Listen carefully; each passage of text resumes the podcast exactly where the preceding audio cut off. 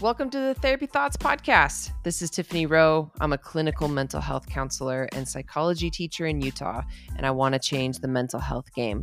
The Therapy Thoughts podcast is all about breaking down therapy related topics and making mental health information easy to understand and super accessible. So join me for quick and direct educational episodes and some deeper dives with experts from around the world. Together, we are going to break down stigma. We're going to help each other make peace with mind, body, and food. We're going to make therapy cool and invest time in our mental health. Let's do it here, one therapy thought at a time.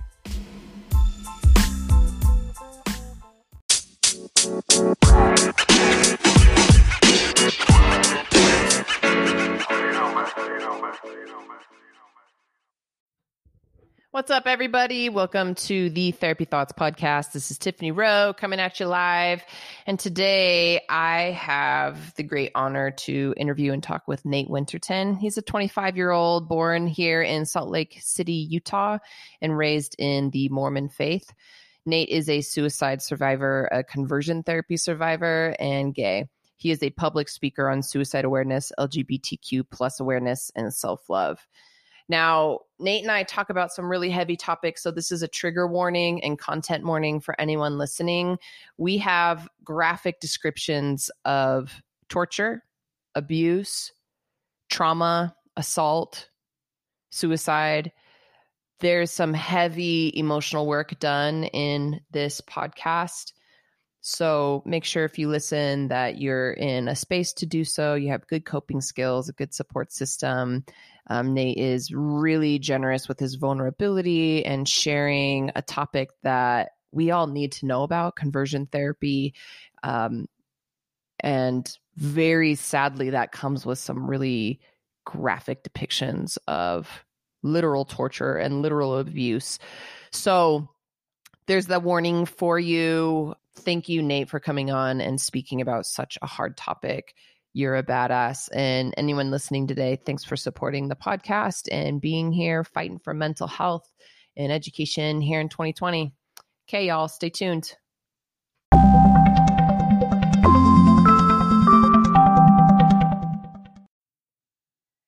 Therapy Thoughts fam, welcome Nate Winterton to the podcast. Hi Nate. Hi, how are you? I'm I'm so stoked to talk to you.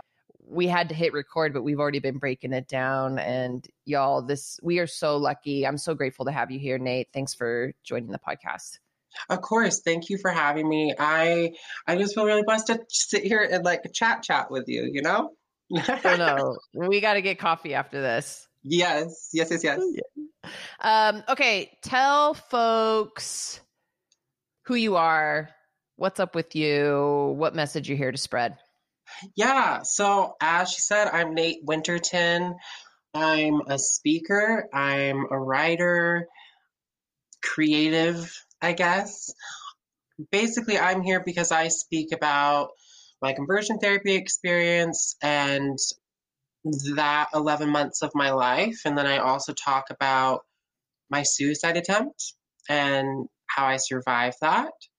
And also just about growing up knowing I was gay in a religious culture, specifically like Mormon faith based. And that's kind of what I spend my life chatting about when I'm not creating something artsy. when you're not drop dead gorgeous with your makeup? Oh, thank you. Yes, I love I love the makeup. I love it so much. I hope one day to get my MUA license, but until then I just play around.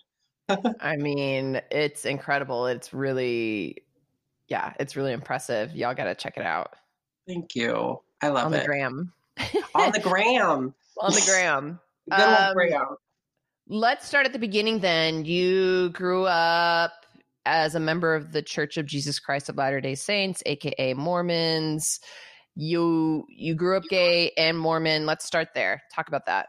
Yeah, so I was raised in Lehi, Utah, and in the uh, Church Jesus Christ of Latter-day Saints. I discovered that I was gay in pre-K because I had a crush on this boy. His name was Carlos, and he had like this beautiful, like curly afro. And I just felt something different about him. Uh, and it wasn't like anything else. And I didn't know what it was, obviously. I was four. But throughout like my childhood years, I started to realize how that was me being, that was gay. Um, because I constantly had crushes on like different people growing up, and all of them were guys. Like, there was this Nickelodeon show called Danny Phantom, and I had a crush on this like animated character of Danny and thinking he was so cool and cute. And so I knew from a really young age, but it was it was interesting because I grew up in the church, you know, of Jesus Christ Latter-day Saints and Mormonism. And when I, I was younger, like they didn't they don't really talk about it to like primary kids like about that stuff, but when I got to like teenage years of like 13, 14, stuff like that, they do talk about more serious topics that are and transgressions that like are sex based. Um and what the church calls like same sex attraction to the normal person outside of the church, uh, just homosexuality. And I had like that realization that I was different. And in the church's eyes, that I was what I was was like not right.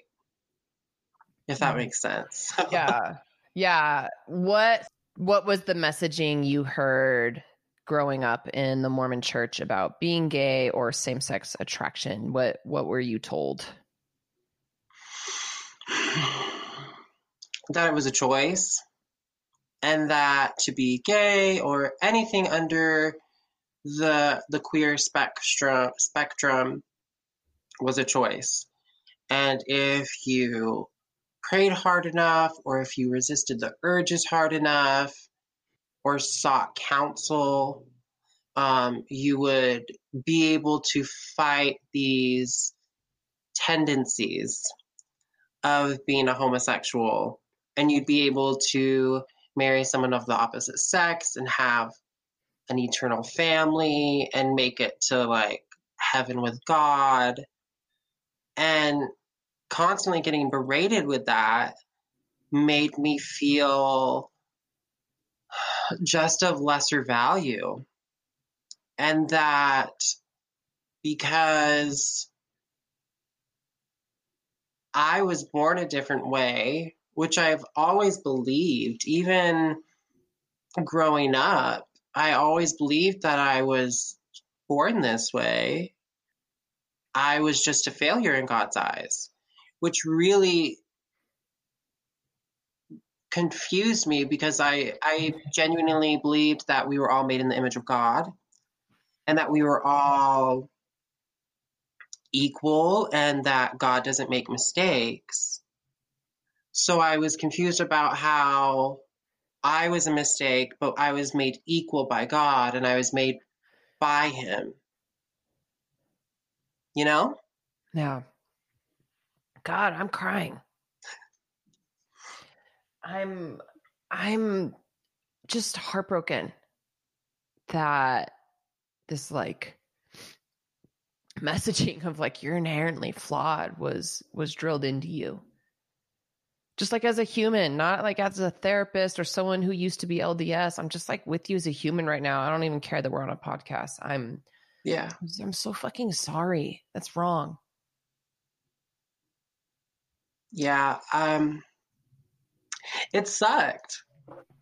And what was crazy is I was talking about this actually yesterday with my dad, who's very right-winged conservative and very Mormon and we talked about like my attempt and he's like i know this much of why you chose to attempt he's like can we kind of try to unpack it more and i was like because i was constantly berated that i was a mistake like i heard his his side of the family joke about my mom's gay brother and his husband mm-hmm. and say these belittling things. And I was like, I just was constantly told I was wrong. Yeah. And and I don't I don't know if there's a way to fix this, sadly. Yeah. Because I feel like I I still have like plenty of friends that are active in the church, you know, and family. But and they say that there's a space for everyone in the church.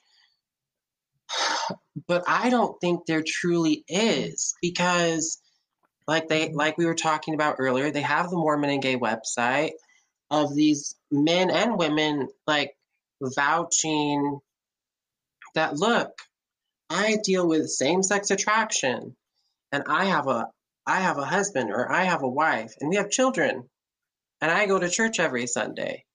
So you can do it too. And for me that really that was prior to my conversion therapy that I was introduced to that website and I had friends that like were advertisers for that. And I went to like a group called Affirmation, which I don't know if it's like by the church, but it's like gay Mormons. And I was so broken down by all these people that were saying that they were making it through, you know, and that they were finding their way and having their eternal companion. So it's like, okay, am I so inherently broken that no matter what, I can't be attracted to a woman? You know, I I I was like, and I still sometimes str- I was struggle with that because it's like, okay, like nothing I do, I can I can get attracted to a woman. I just I just can't. And it's something that is not in my control. The deep shame and like something must be wrong with me. This is my fault. That's really toxic and it's abusive hmm to be told that. So that was the message. What's what's your take on same-sex attraction as a label for folks who are lesbian, gay, bisexual? Like what's what's up with SSA? For me, I think it's degrading. Mm. I think it's I think it's a way to take away a person's power of identity because it's a form of saying it's a lesser form of saying someone's gay. And the the way I experienced is it's just it's a way to make someone feel like it's a struggle or a trial. And it's not just a part of them. It takes away the joy and it takes away that person's power. Mm, that makes sense. Like, oh, you're not gay. You're just attracted to the same sex. This is something you can control and change and suppress. Like, let's water this down and take it away from part of who you are. Exactly. Mhm. Exactly. Just like in like the 70s when people used or just even in junior high when people just say fag, you know? Or queer.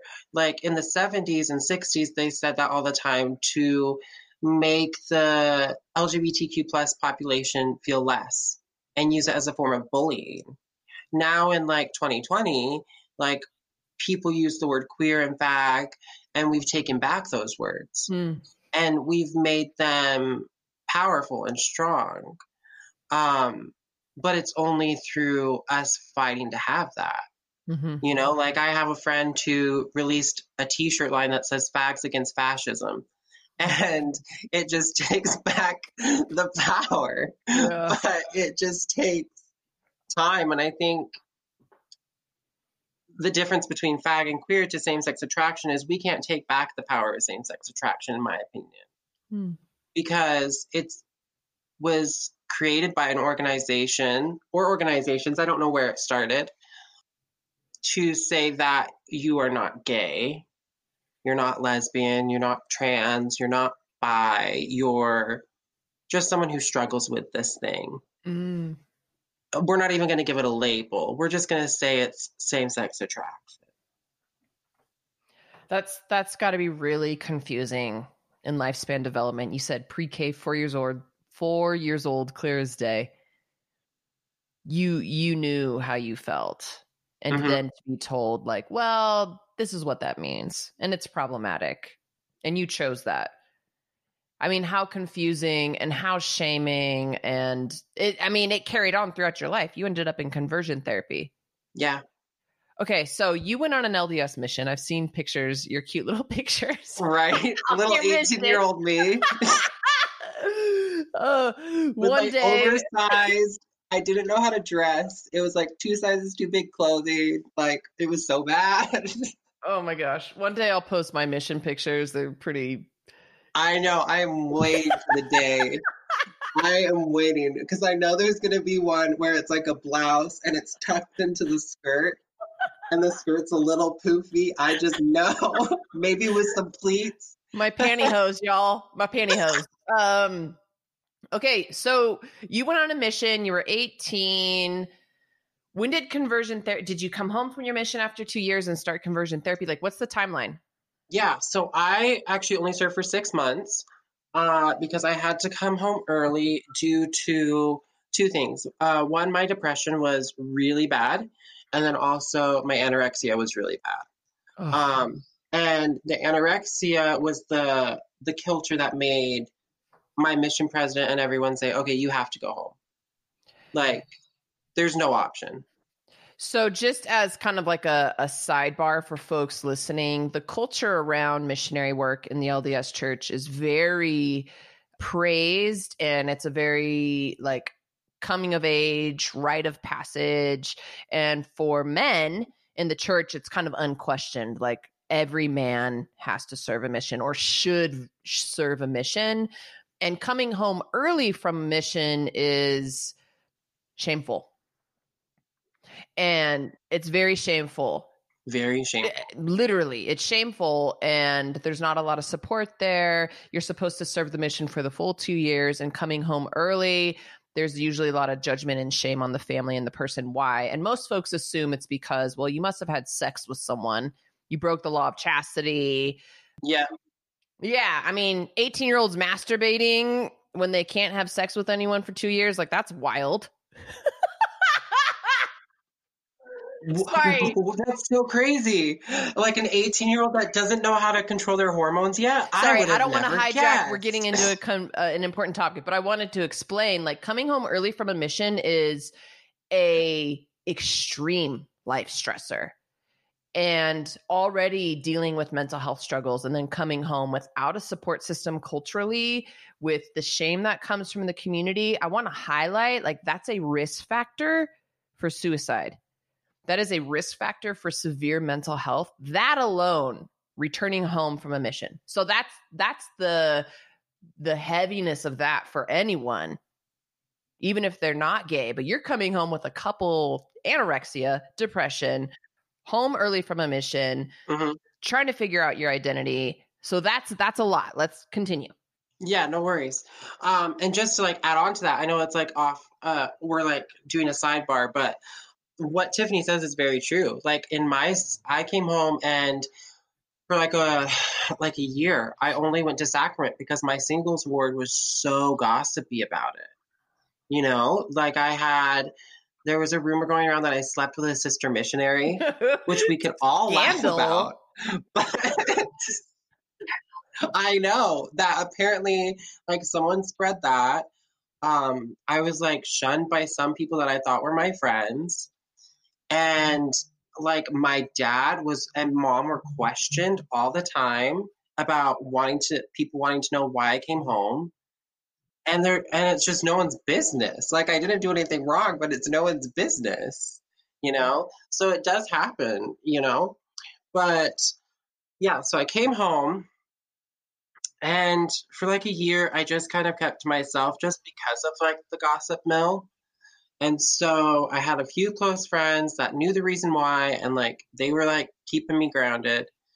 And then like a year about a year, a year and a half of coming after being home from my mission, I started to really realize that my me being gay wasn't going away.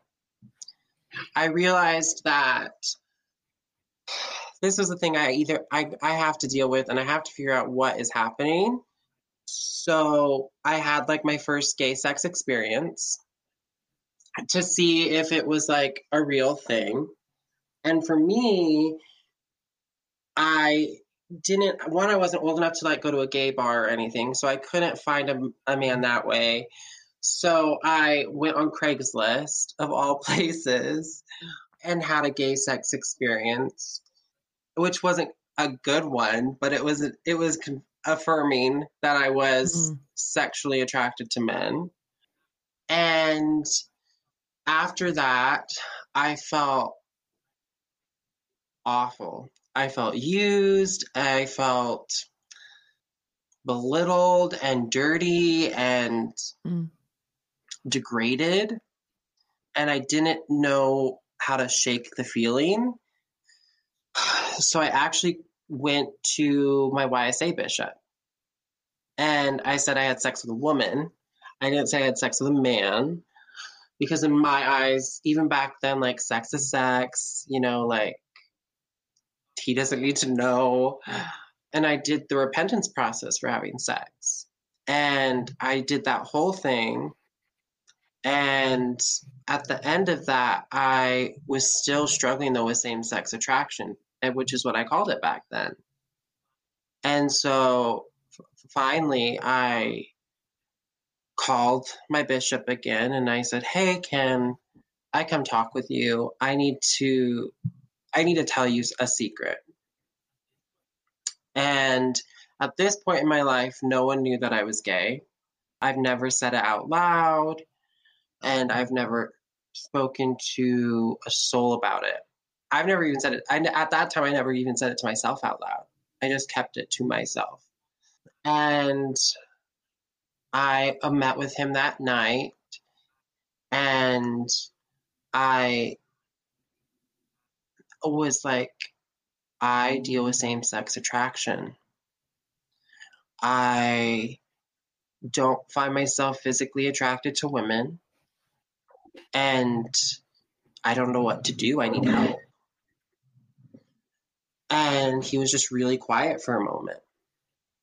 Didn't say anything. And then finally was like, okay, I need to think on this. Can we meet can we set up another appointment for a later time?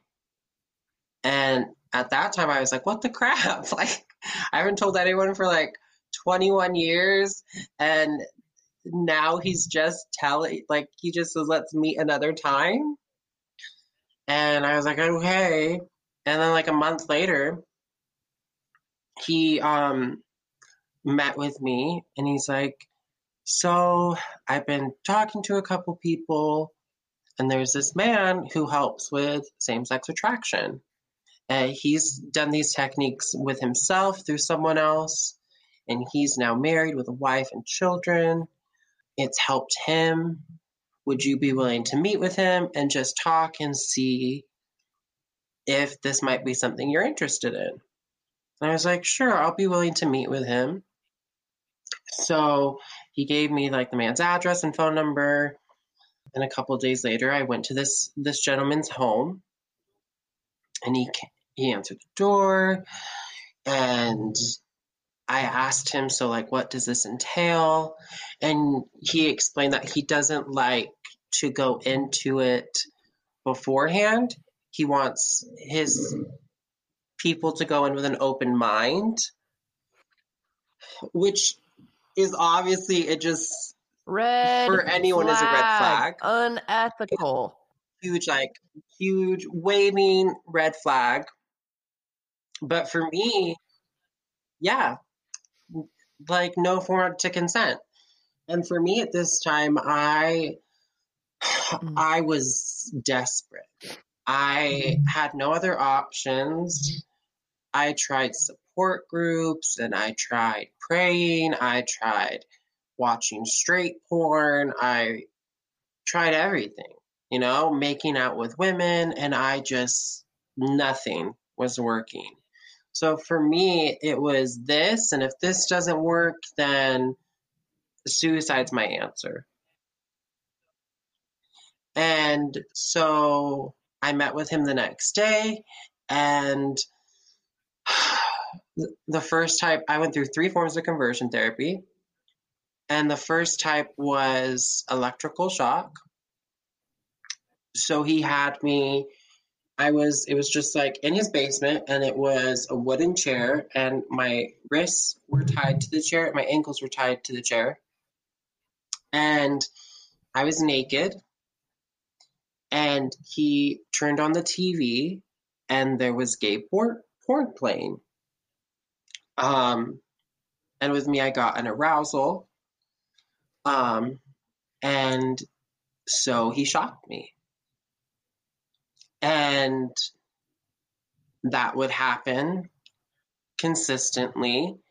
And each session, the shocks would get a little stronger um, to see if that, I guess, for him, a higher voltage would help my mind stop from getting arousal or associate arousal with pain.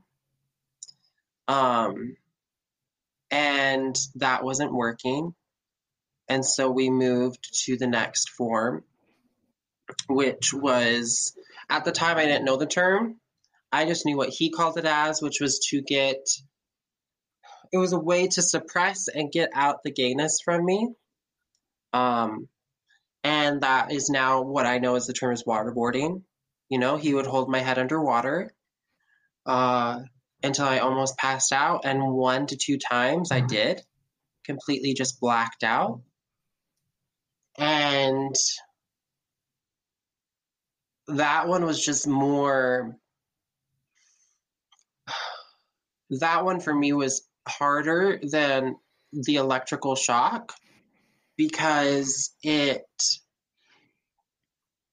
for me gave a more full body reaction um and just like the type of verbiage that he used when doing that it was like um so in my mission i served in the south and it for me it reminded me of like this voodoo lady i went to one time of just like the quick like really fast like i don't know he like wasn't talking in like different languages but he was just saying fast really things about like getting the gay out and and god and bringing comfort to this person. And it just that whole experience was way worse for me than the electrical shock because he was so vocal during that. And i didn't like to hear his voice. Um and then there was just one more form uh, that i went through um which for me and my experience, I consider it molestation. Um, he brought in this woman and had this woman touch me um, and try to, in layman terms, get me off. And that entire time, I just, I, I couldn't move. Um, I felt like I was in shock. My body just became like a statue. I I I I was frozen and I went through just one session of that with him. And when I went and her and when I came home from that one, I was like, no. I was like, I can't anymore. Because none of this has worked. And this went on that all of that went over a span of like 11 months. And at that time, after that just one time with her, I was completely broken. I wasn't Nate anymore. I was literally just a shell of a person. And I I didn't hang out with anyone. I didn't have full on conversations with my family by this point. I or friends and I didn't do anything. I was, he broke me. And so finally, I, I was like, hey, none of this has worked. It's, it's time for me to to go. I I can't make God proud by being straight. I can't make myself proud and become straight. I can't make my congregation proud and mm. be straight. I can't do anything right. The one thing I was taught my whole life to do was to become a husband and a household key, not like have a house and a great education and to get married in the temple. And that's the one thing I have I've failed at. I can't make I can't make that a, a reality. And so I picked a date and I picked a way to to go. And I didn't leave a goodbye note because I didn't want people to know the mm. reason of why I wanted to end my life. I didn't want my my shame to be immortalized and for people to to see me at, as their last thought as a gay person uh, that that's disgraceful and so i attempted and knocked out and by the grace of a higher being firemen came in because i apparently made plans with a friend and I didn't remember, and they knew my address and called the cops. And I was I was rescued.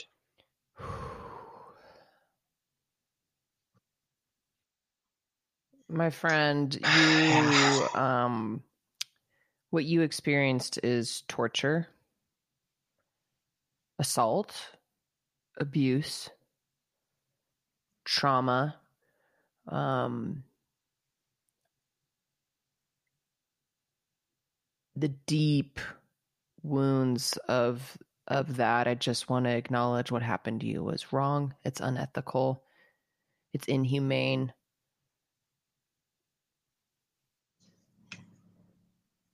and you are worthy and valuable and deserving of like a beautiful life and what happened to you was evil. Yeah. Yeah.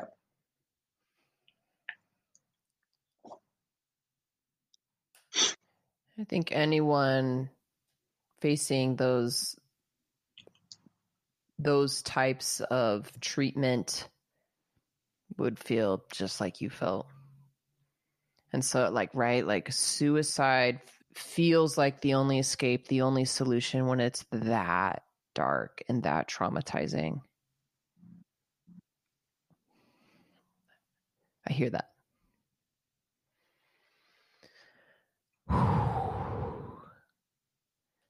I'm so grateful you survived. Me too. I, I'm I'm finally in a place where I'm happy to to have a life um which I never thought I would cuz for me I didn't I still don't know what my life plan is or or who I want to be when I grow up. But I'm happy to be on a journey of figuring that out, which take me back to 2016. I mm-hmm. wouldn't want a life journey. I wouldn't want the opportunity to discover where I want to go. And so I'm just I am mm-hmm. I'm I'm grateful to be alive. no one should ever walk into a helping office or a therapy office and not know what to expect. That's a red flag. And if someone says some shit like that, run, right? Like anyone listening, like what happened to Nate, what happened to you is against all the rules. This is This this is unethical. It's evil. It's torture. It's inhumane. It's active assault. It, it, it's abuse. It's actively causing harm to a human, which is the basis of any ethical code. Not only should these people lose their license, which it doesn't sound like they have, if they did, they should be locked up. It's a crime what happened to you. And walking into an office where there's no informed consent and people are, are harming you is wrong. It's not your fault that you were there, right? You're you're going with the program you were told this would help you. But the information coming from a person who has a license, Mhm. who is ethical, I want anyone listening to know this is not how it should be. This is wrong. We, we let let's make a real strong PSA here. Conversion therapy, not okay. Nope. No forms of it is okay. No forms. It's not been proven to help in any way, even if it's just verbal. And like even like the American Psychiatric Board, like their website does not condone it. it's kind of unbelievable that this is i mean this is my ignorance that this is happening 2016 was four years ago It was four years Wow. ago. so Yep. i mean you're you are a literal survivor. And now you're saying like okay four years later like i want a life journey which is beautiful. Uh, how? Like how do folks who are exposed to the same homophobia and torture and abuse and messaging and shame that you've been exposed to like how do we how do we get to that point of wanting a life journey Ooh. That's a good question. Um, one, I would, I would suggest therapy sooner than later. Healthy therapy by a licensed therapist in like a good environment. Because for me, I fought going to therapy after doing this and throughout my whole life. I, after my conversion therapy, I was, and my suicide attempt, I was put into the psych ward at uni because of my attempt. And you're required, at least I, at least I know for like suicide attempt, you're required for therapy. Like you have to meet with a therapist, and you also, I, for me, I had to meet with a therapist and also my parents. And it was just like two to three weeks, whatever insurance covered. And then I was like, yep, I'm good. I'm fine. Don't need anything. Didn't go to therapy after that, even though I obviously promised uni. I was like, yeah, I'll sign up for a therapist. I was like, I'd sign up for a therapist and do all the things. And then obviously I didn't do it because I was traumatized and I was like, no, I'm not going to sign up for anything. And so for years, I dealt with it on my own. I read books, I journaled, and it helped a little, but then I repressed my feelings with other things. One thing I repressed a lot with how I chose to a- eat, and also the amount of alcohol I consumed. And I Mhm. repressed my feelings in unhealthy manners. And so finally, at like the beginning of 2020, I signed up with a therapist after therapist shopping for a while. And I finally dove in to the unknown, and it helped me so much. Because without my therapist and my therapy sessions, I would still be fake happy, which I've been for so long. And just going to therapy has helped me discover that I'm worthy of true happiness and that I deserve to to find a, a place in this world that I Mm. truly want to take space in.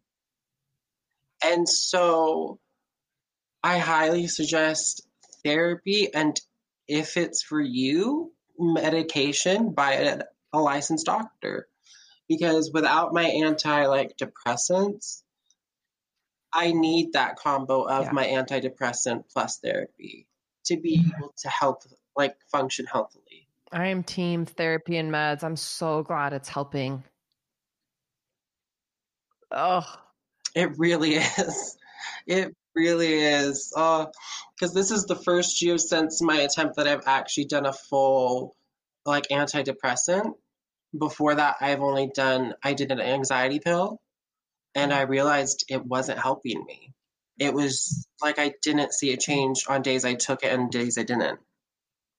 But with the antidepressant, it's helped my brain mm. in a much I better love how way. you added on your own reading and journaling. It wasn't quite enough, but doing like all of these things together is moving forward. It's getting your own back. It's feeling and dealing, which is the work.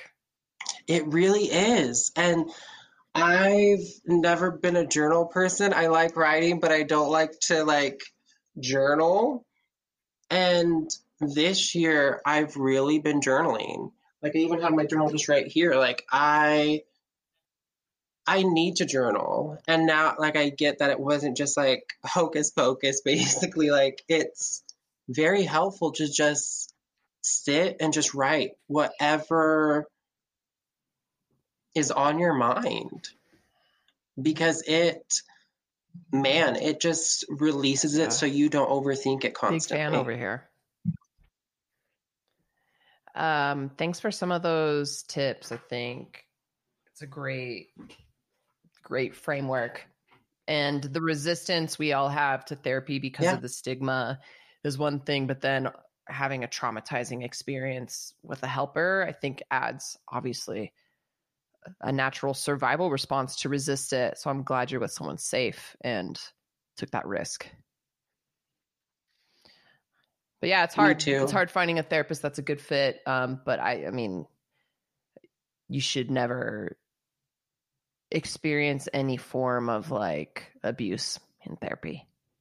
i agree and never let the therapist like just don't feel pressured to stay with one therapist is another thing i because i personally i have found out that through my therapist that i'm a perfectionist and that i am very concerned with what people think of me and so i please a lot and you don't need to stay with someone if you don't feel like the right fit. I promise you, I don't think anyone is going to. I doubt your therapist will be offended. They want what's best for you as well. Yeah. And if you're not the right fit, that's okay.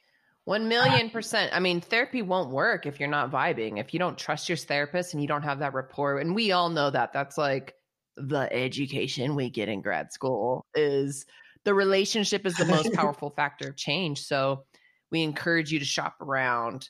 Your therapist should have extensively annoying paperwork explaining all of this to you and empowering you as the client to be safe that we cause no harm, that you know what you're getting into, that you get to opt in and opt out, that you're the boss, that you know the plan, that you're safe, you know, all of this stuff. But liking them and connecting with them and feeling safe is the groundwork for all the hard therapy shit. A hundred percent. Because until I felt safe with my therapist, I didn't open up with her about and very casually about my conversion therapy. She didn't uh-huh. even know the details until she heard one of my podcast interviews. Because, because I didn't tell her. I was just like, oh yeah, I just finished this podcast interview. It was the same day. And I'm like, I'm just feeling really worn out and exhausted because when I have interviews or I do speaking events of my conversion therapy or suicide attempt, I clear everything else for the rest of the day.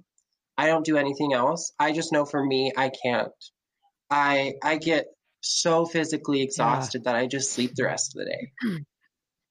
and so I was like, I'm so tired. And she's like, why? I was like, oh, I talked about my conversion therapy experience on this interview. She's like, wait, you're what? And she didn't know. So then I was like, yeah, so that happened, but it was just in 20, it, it, it was in the past. She's like, how far in the past? And I told her, she's like, oh, what was that podcast you did it on? And then she came back the next day with like yeah. notes. what a way to find out that trauma history. And like, yeah, what you're doing, like sharing the narrative and the story is affecting your nervous system. Anyone listening's nervous system should be feeling the impact of like this human story. So I hope you take good care of yourself today. Self care. I love that you block your schedule. That's brilliant. Sleep, water, breathe some air. Like this is this is real emotional energy, and you are so generous to give us this. We don't, you know, like to give us this story and to share yourself and the vulnerability and your pain. Um, I know this is going to help people, but I want to validate you first and foremost that you didn't owe anyone this, and thank you. Oh no, of course, thank you, and like I'm doing it just because at the same time, I'm just a little mad that people don't believe that this happens. Um, and it really sparked my fire last year when Utah was trying to decide if conversion therapy should become illegal in the state. And like at the beginning of last year, I sat in front of Governor Cox's like office and like we talked to two news and because the church made a statement condoning conversion therapy, which made the original bill not pass. And so I didn't speak in front of the judge because I emotionally couldn't. But I had friends who did who were underage, who parents shipped them away to camps. Um, and we were all just completely broken. Because the one organization that we all grew up in was the ones who stopped us from being able to get this bill stopped you know? And so finally when it passed and it became illegal in the state of Utah at the beginning of this year it was a it was a huge victory but it wasn't without a constant pushback of people saying this isn't true. Like this doesn't happen. This is some like 1950s 1940s shit. Like no like this has happened in the 2000s like it's not in 2020 old. and the victim blaming saying you're making mm-hmm. this up. You're lying. Like that's part of the like systemic oppression. Yep and it's happened to victims of all sorts. Like like look how it happens yes. to women victimized of rape. Or specifically how i've seen it mm-hmm. even worse with men victimized of rape. And who say they've been raped but then men are so terrified to come forward because of one the judgment. And then like oh if it was a woman who raped him oh like how could he be overpowered by that or little boys like they're just so terrified because they're supposed to be a man you know like it's it happens all across the board with like conversion therapy rape survivors like so many people. Anorexics yeah. they always get told they're making it up. The stigma and the shame are connected and it's oppressive. It's it's traumatizing this is causing harm to so much so thank you i mean it is really really brave to share this when you get kickback saying like you're lying, you're making this up. And if people have that judgment towards you, that speaks a lot more to their framework. And they're like, hundred percent. Yeah. So I, I, mean, I thank you. I'm with you. I'm. I can't believe that bill didn't pass until 2020 but so glad it did. Hopefully, it's preventing yeah. conversion therapy from happening. I'm sure it's still happening underground and people aren't licensed and doing this stuff.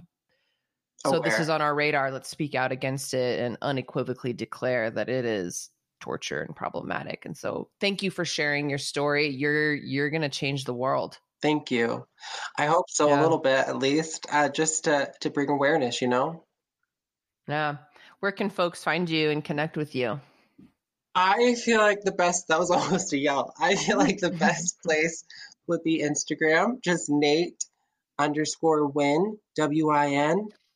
Or if you just want some funny gay humor, go to my TikTok, same thing, Nate underscore win. but other than that, it's just mainly Instagram for the more emotional, deep thoughts. I mean, I'm intrigued by the gay humor. I'm going to TikTok. Right? oh, thank you for bringing humor to it. I mean, geez. Of course. Got to. All right, my friend. Everyone, follow along with Nate on his life journey. Thanks again for speaking with us. May you all be well.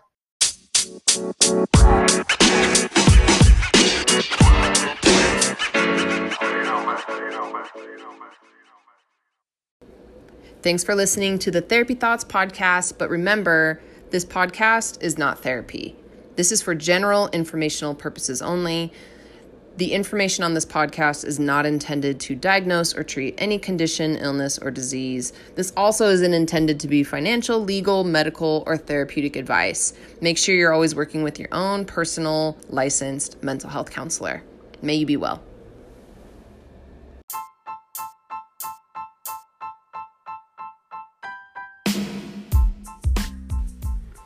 I appreciate you tuning in and supporting the Therapy Thoughts podcast. If you want to dive deeper into intuitive eating and body image and self love, head over to tiffanyroe.com. It's the hub of all of my courses, the podcast, my merch, and information about doing counseling and coaching with me. I hope you guys stick around for more. We have lots of exciting interviews and thought leaders coming onto the podcast. So until next time, may you be well.